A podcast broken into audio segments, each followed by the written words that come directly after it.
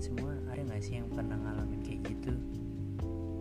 Ya kayak gitu deh, ngalamin yang namanya jatuh cinta ke sahabat kalian sendiri.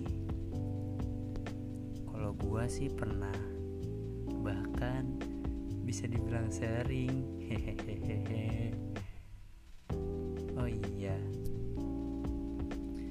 menurut kalian salah gak sih kalau kita jatuh cinta sama sahabat sendiri? Gimana nih menurut kalian? Kalau dari gue pribadi sih gak salah.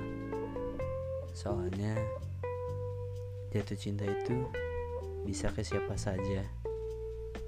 Bisa ke orang yang udah kalian kenal lama, bahkan bisa juga ke orang yang baru kalian kenal.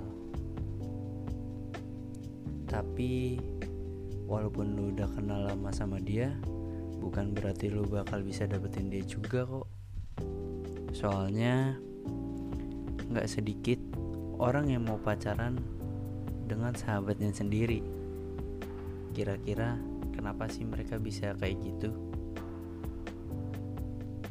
Mungkin karena mereka udah nyaman sama hubungan persahabatan mereka, dan salah satu dari mereka gak mau merusak hubungan persahabatan itu.